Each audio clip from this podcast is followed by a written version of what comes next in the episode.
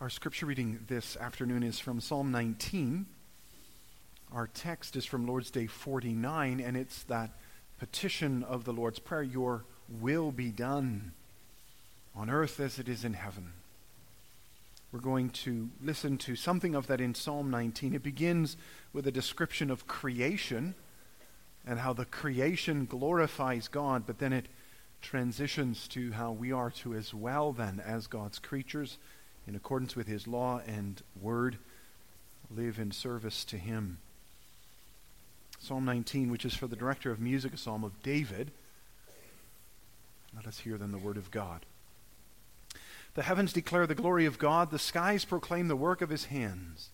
Day after day they pour forth speech, night after night they display knowledge. There is no speech nor language where their voice is not heard. Their voice goes out into all the earth, their words to the ends of the world. In the heaven he has pitched a tent for the sun, which is like a bridegroom coming forth from his pavilion, like a champion rejoicing to run his course. It rises at one end of the heavens and makes its circuit to the other. Nothing is hidden from its heat. The law of the Lord is perfect, reviving the soul. The statutes of the Lord are trustworthy, making wise the simple. The precepts of the Lord are right, giving joy to the heart. The commands of the Lord are radiant, giving light to the eyes. The fear of the Lord is pure, enduring forever. The ordinances of the Lord are sure and altogether righteous. They are more precious than gold, they, than much pure gold. They are sweeter than honey, than honey from the comb.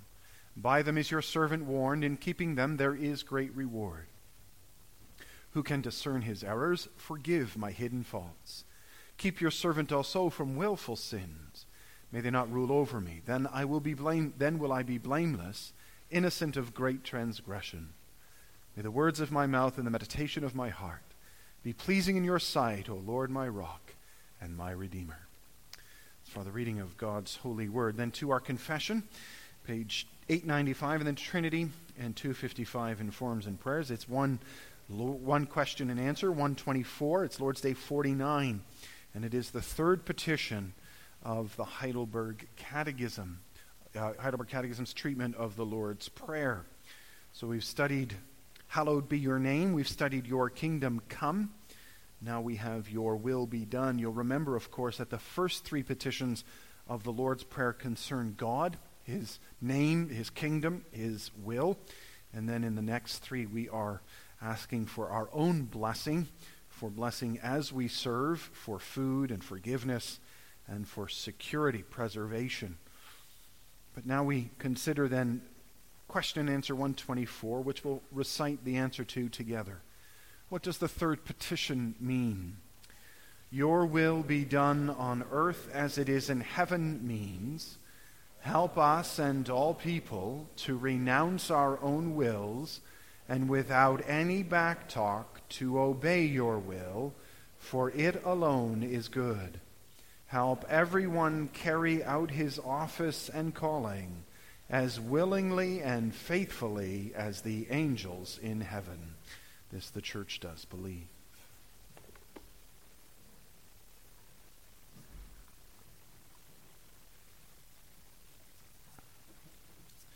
Brothers and sisters in the Lord Jesus Christ,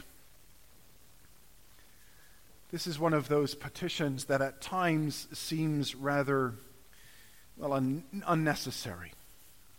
After all, don't we confess and don't we understand that God is sovereign?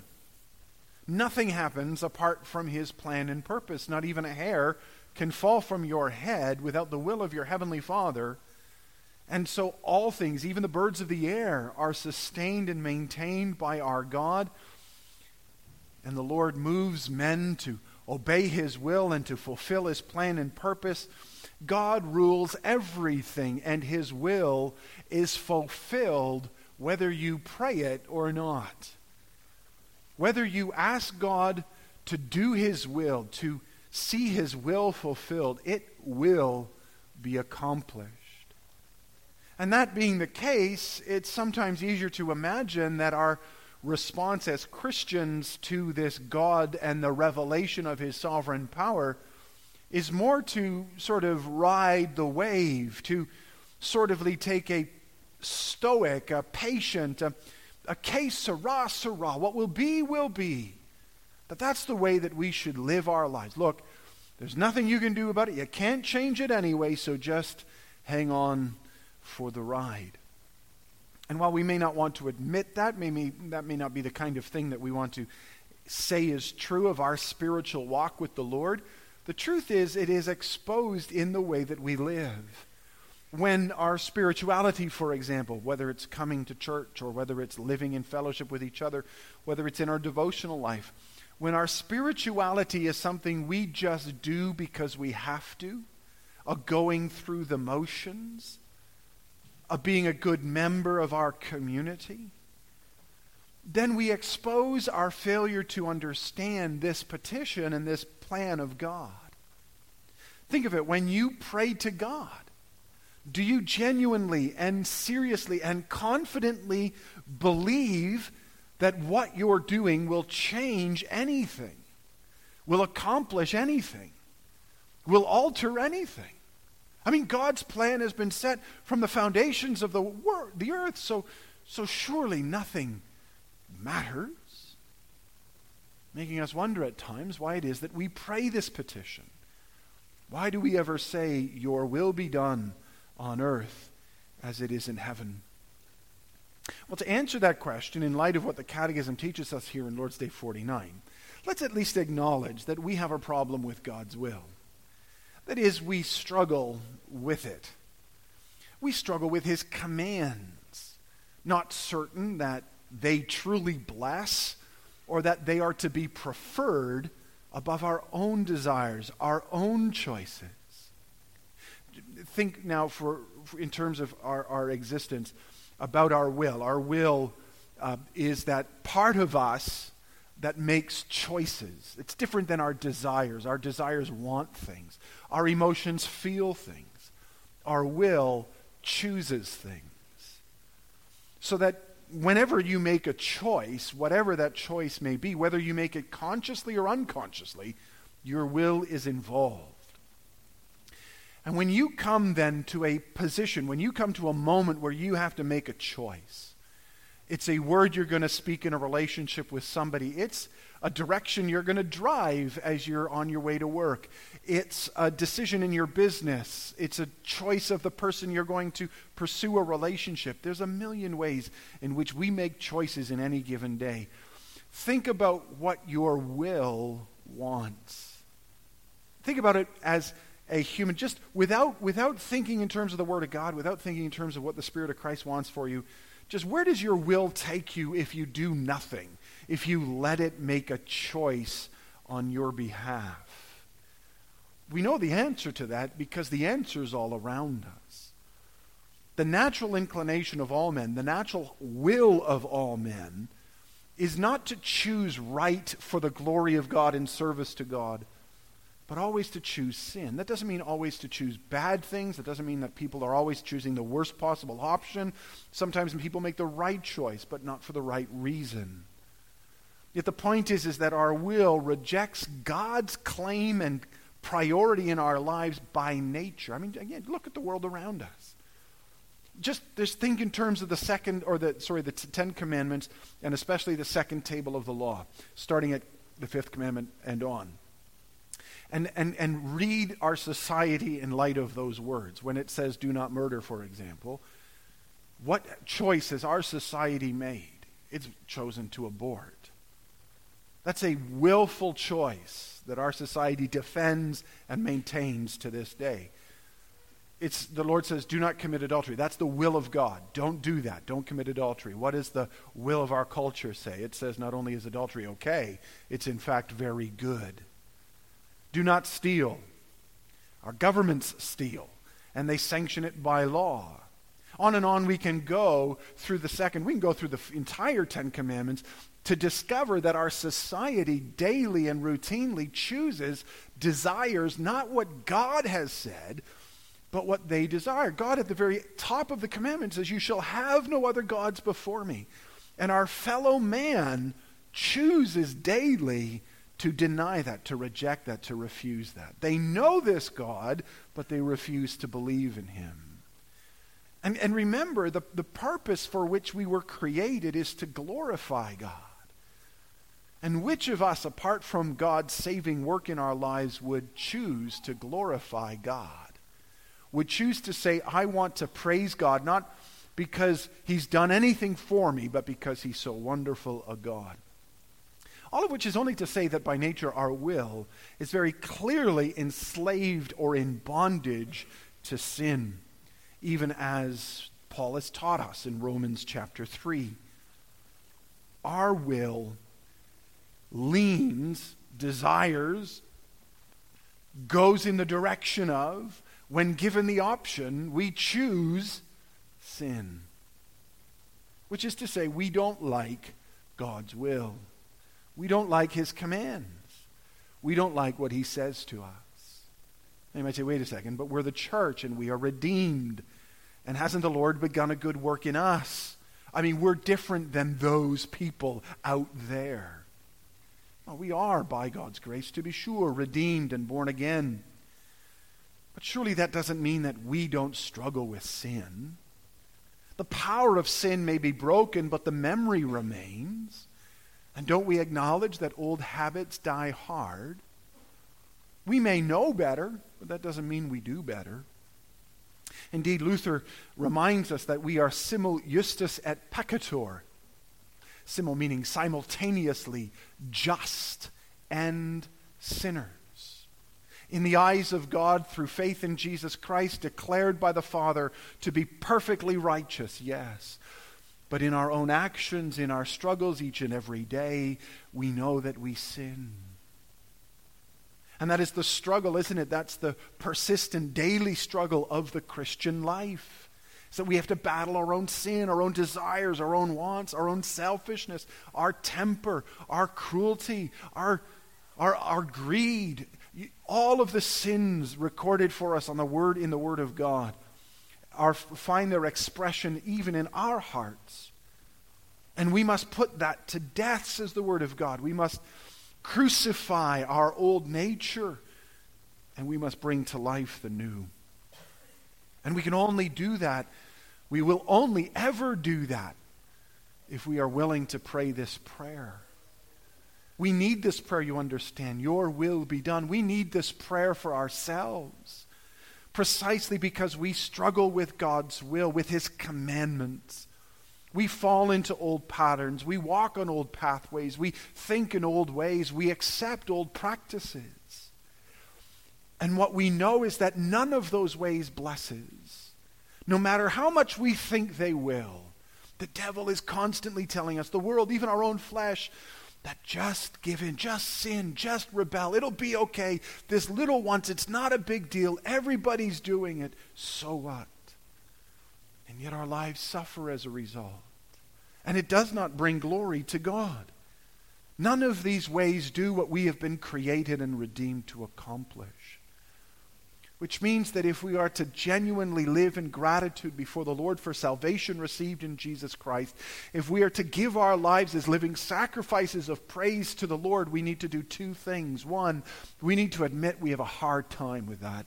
We need to be honest with ourselves and with those around us. We're not particularly good at living according to the will of God. And then the second thing we need to do is pray this prayer Lord, May your will be done in my life. Help me to trust. Help me to obey. Help me to glorify. Help me to praise. Help me to surrender all that I think, do, and say to the Lord.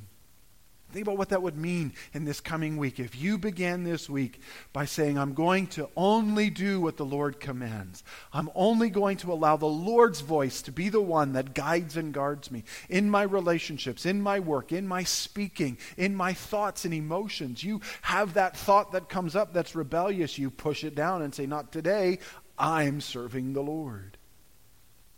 How would our day, how would our week, how would our life change if we committed today to saying, I struggle with the word of will of God, but I desire to live by the will of God, for he has redeemed me in Christ for this purpose. And so to say to God, Your will be done in my life on this earth as I serve you. Now, it is not only in this respect, of course, that we struggle with the will of God. Maybe the bigger reason we struggle with the commands of God is precisely because we struggle with the plan of God. For at the heart of our struggle as, as sinners is the seed of doubt planted in our hearts by the serpent in the beginning. Now, in order to understand how that's true, maybe it would help for a moment to expand our sense of God's will. Because this far, thus far, we have been using the will of, or referring to the will of God as that will of his command or the will of his precepts.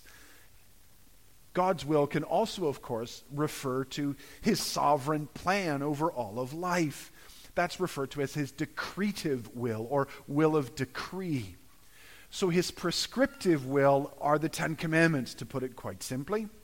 And his will of decree well, that's his plan for all of life that he established before the foundations of the world, including, as Luke 12, verse 7 reminds us, that not a hair can fall from our heads without our Father's will. That's not a command he gives to us, that is an, an, uh, uh, that is an accomplishment of God's purpose and plan.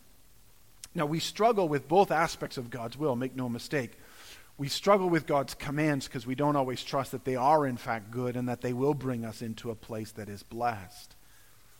But we also struggle, and this, is maybe the deeper truth, with the latter, that is, with the will of decree.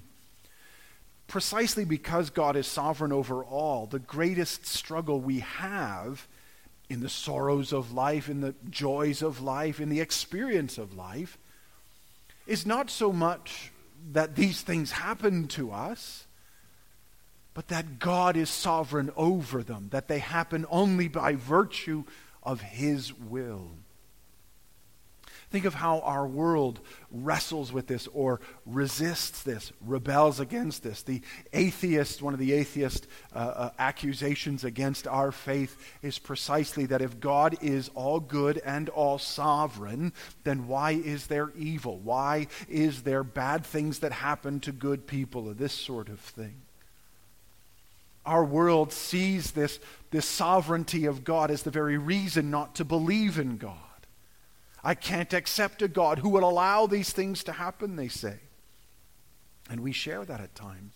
Maybe not in the grand way that the atheist does, but in our own struggles. When we find ourselves in, in difficult moments, we wonder if God loves me, why has He allowed this to befall me? And the grief that we endure in this world is great and heavy and sorrowful and painful. Why would God allow the people he's redeemed, the people that he claims to love, to endure such things? The answer comes to us in the beginning when the devil promised that we could be in control. That's what lay at the heart of his temptation to Adam and Eve. You can be God. You can be sovereign. You can be autonomous. You can be independent. You can be in control. We never were. We never could be. We never are.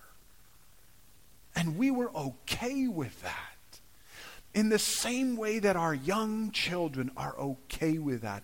They love the fact that dad and mom are in control, that dad and mom know the answers. They don't think twice about these things. They just accept that dad and mom love them and that they are watching over them and protecting and preserving them.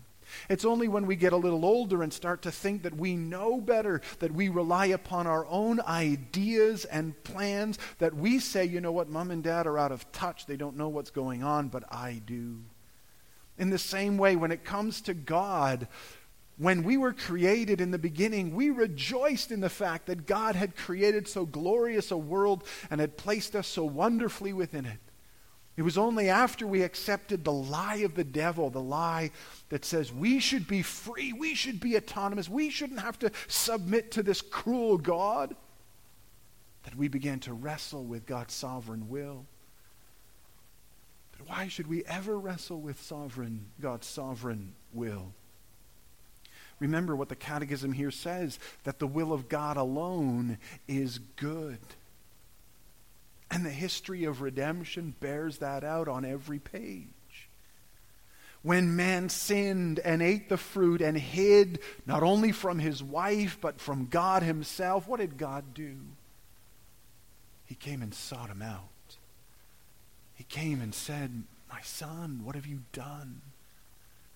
And then he gave him a word of hope and of salvation. I'm going to bring forth a son who's going to crush the head of the serpent and is going to redeem my people. And what happened then when Cain said to God, Your curse is too great for me? The Lord says, I will protect you. And when Adam and Eve grieved the loss of their son Abel, what did God do? Gave them Seth. And when he saw that the world rebelled against him and he was going to destroy him, he said, But I choose Noah to be the one through whom the life and the promise of salvation will continue on. At every point along the way, God's people fail and God's faithfulness succeeds. Our will leads us into rebellion against God. Our will brings us to the highest mountains of the universe and tells us to jump off, thinking that when we land, everything will be fine. And God's the one that's always there to catch us and place us back upon our feet and to bless us. Does that mean God's not angry with our sin? Of course, God's angry with our sin. His justice is severe. But the message of redemption, the message of the Old Testament and of the New Testament, the message of salvation is that God is gracious and merciful to all who cry out to him. Stand for a moment at the cross and see how the entirety of this world, Caesar, angels, stars, all serve the glorious praises of the incarnate Lord. When we do that, our complaints against God's will will vanish.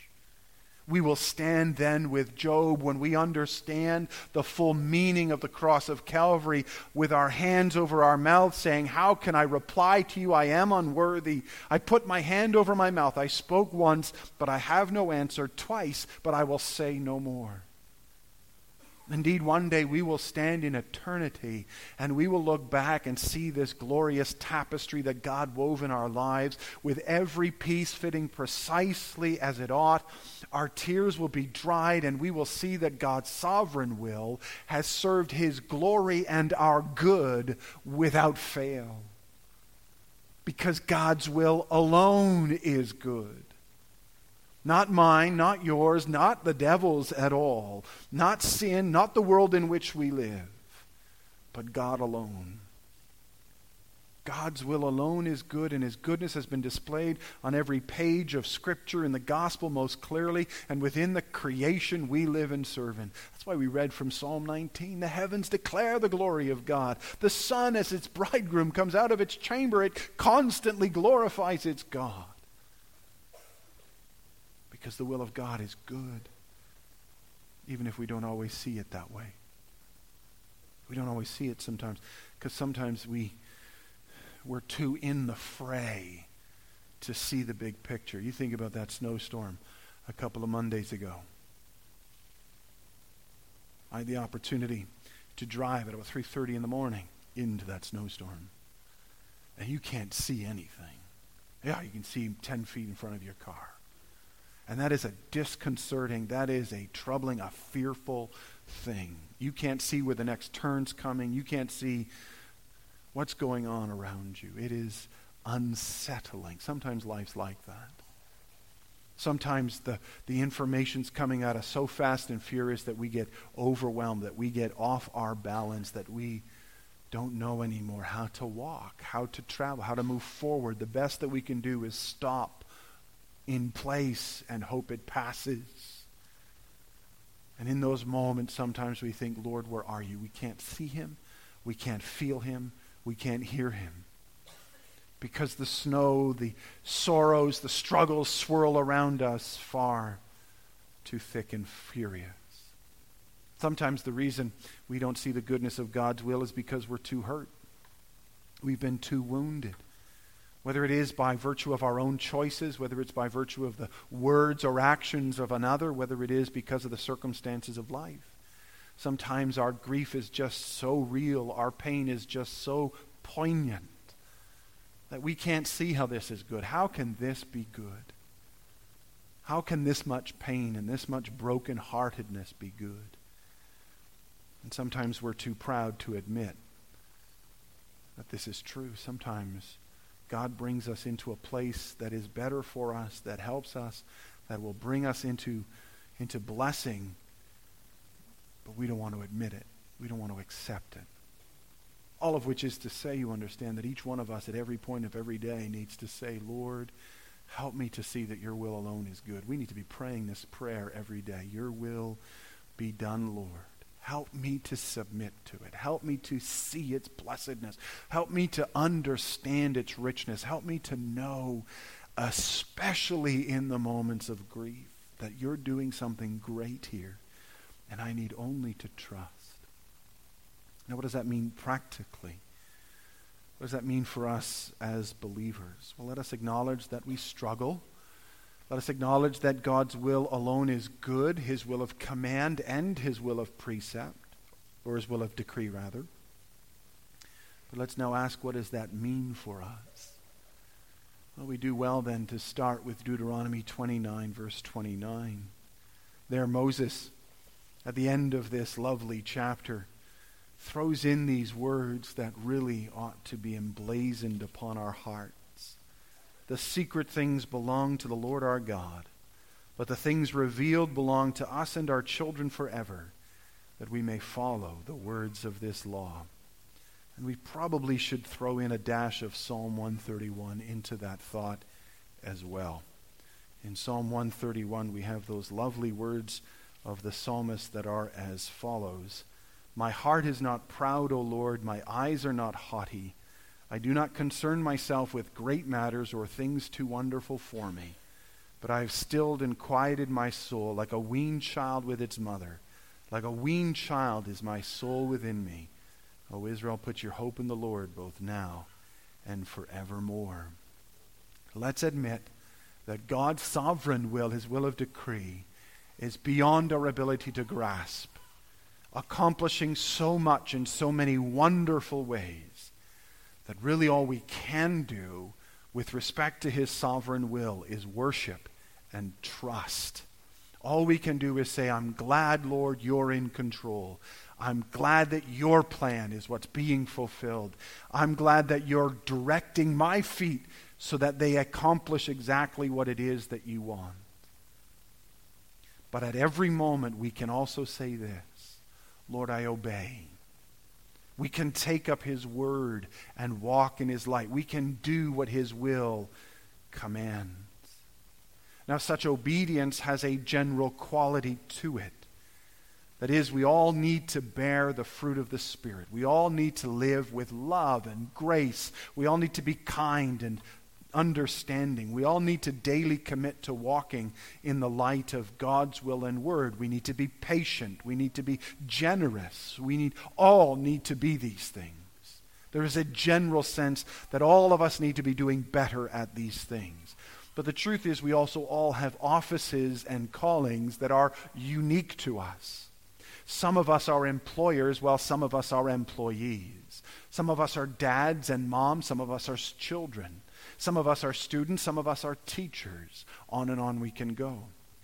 Each of us has a very specific moment that we're going to have to fulfill in this coming week. Each of us on the farm, in the office, on the road, are going to have to show something, do something that is unique to our circumstance of life. And what is that thing then? What does it mean to be a godly parent in today's environment? It's not the same as our parents were before us. What does it mean to be a godly student in the Christian school? That's a different thing than in the public school, in the university or college you might be attending. What does it mean to be a godly farmer, to submit to the will and word of God in the work that we do, or a godly citizen, or a godly nurse, or a godly friend? You see, we need to also ask ourselves very specifically what is the Lord calling us to do? Here, the rubber then hits the road. Here's where we need to be able to open up our word and meditate upon it, not seeking a simple or immediate answer, but rather seeking a sense of what the Lord wants from us. Not a passage that's going to say, here's what a godly farmer means, but understanding what the Lord wants us to do with his good creation and how he wants us to use our gifts and talents to him. You see, we are to do these things precisely because this is what Christ has taught us to do The Lord has spoken to us about doing the will of his Father when he said in Matthew 7, verse 21, Not everyone who says to me, Lord, Lord, will enter into the kingdom of heaven, but only he who does my, the will of my Father in heaven. Indeed, doesn't Jesus in his conversation also with the disciples say this very thing in Matthew 16 in the verses 24 and 26 where Peter says to Jesus, "Don't talk about your death anymore. Don't that's never going to happen. I'm not going to allow it." And Jesus said to Peter, "Get behind me. You are a stumbling block to me. You do not have in mind the things of God, but the things of men." And then Jesus said to his disciples, If anyone would come after me, he must deny himself and take up his cross and follow me. Whoever wants to save his life will lose it. Whoever loses his life for my sake will find it. For what good will it be for a man if he gains the whole world, yet forfeits his soul? Or what can a man give in exchange for his soul? You hear the Lord calling you.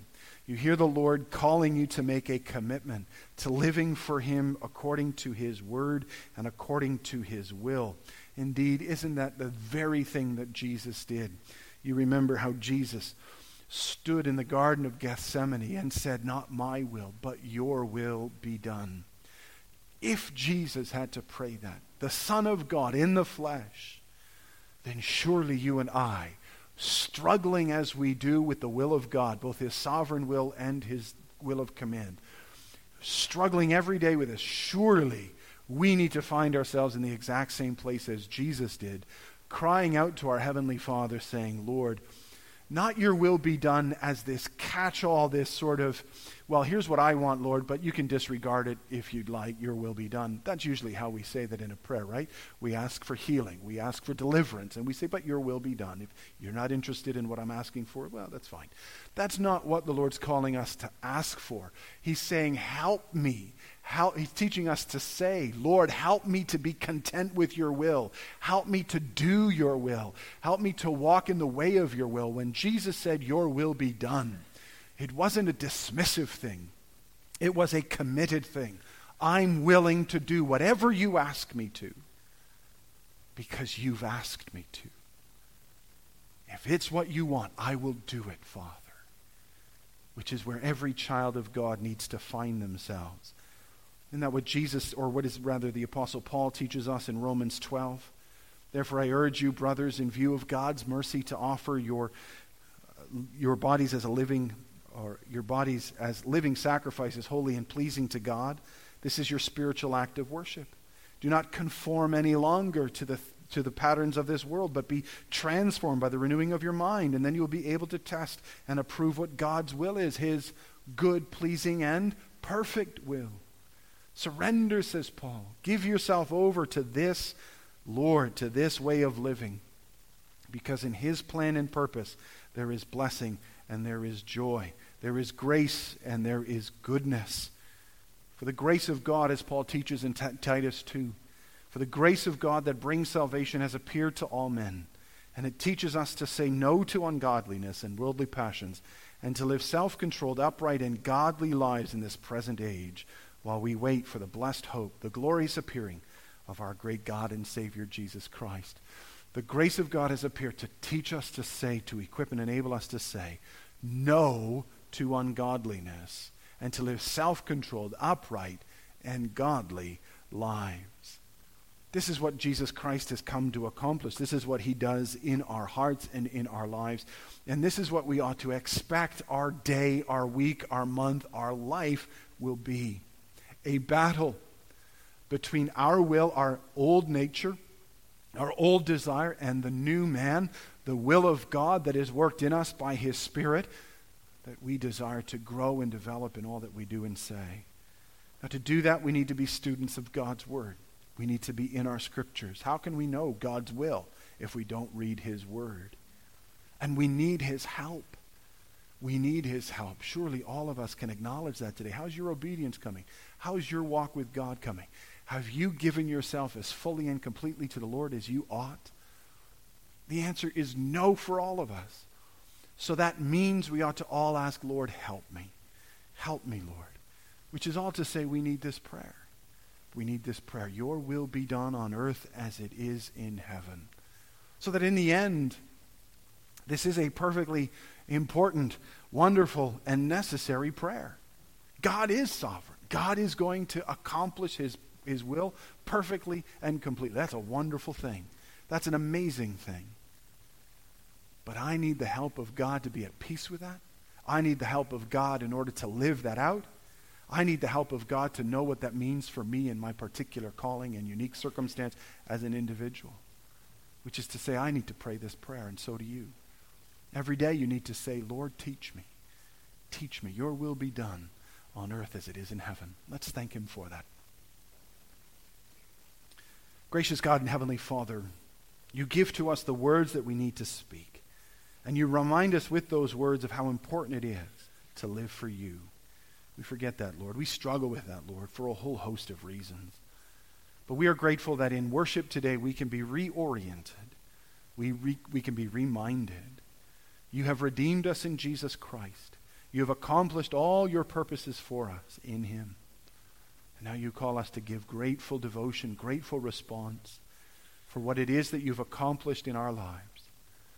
Help us to do that, Lord. Help us to do that in the unique circumstances of our lives. Help us not to just be content with the generic, with the basic, to say, well, I went to church and I sang some songs and I do some devotions. Help us instead to start each day by saying, Lord, what do you want me to do today? And then to do it. And if that means doing some tough things, some hard things, if that means going through a valley, if that means going through the valley of the shadow of death, then be with us, Lord, and help us to see your goodness. Help us to feel your presence. And help us to trust your plan. For we ask it, Lord, in Jesus' name. Amen. Then our song of response.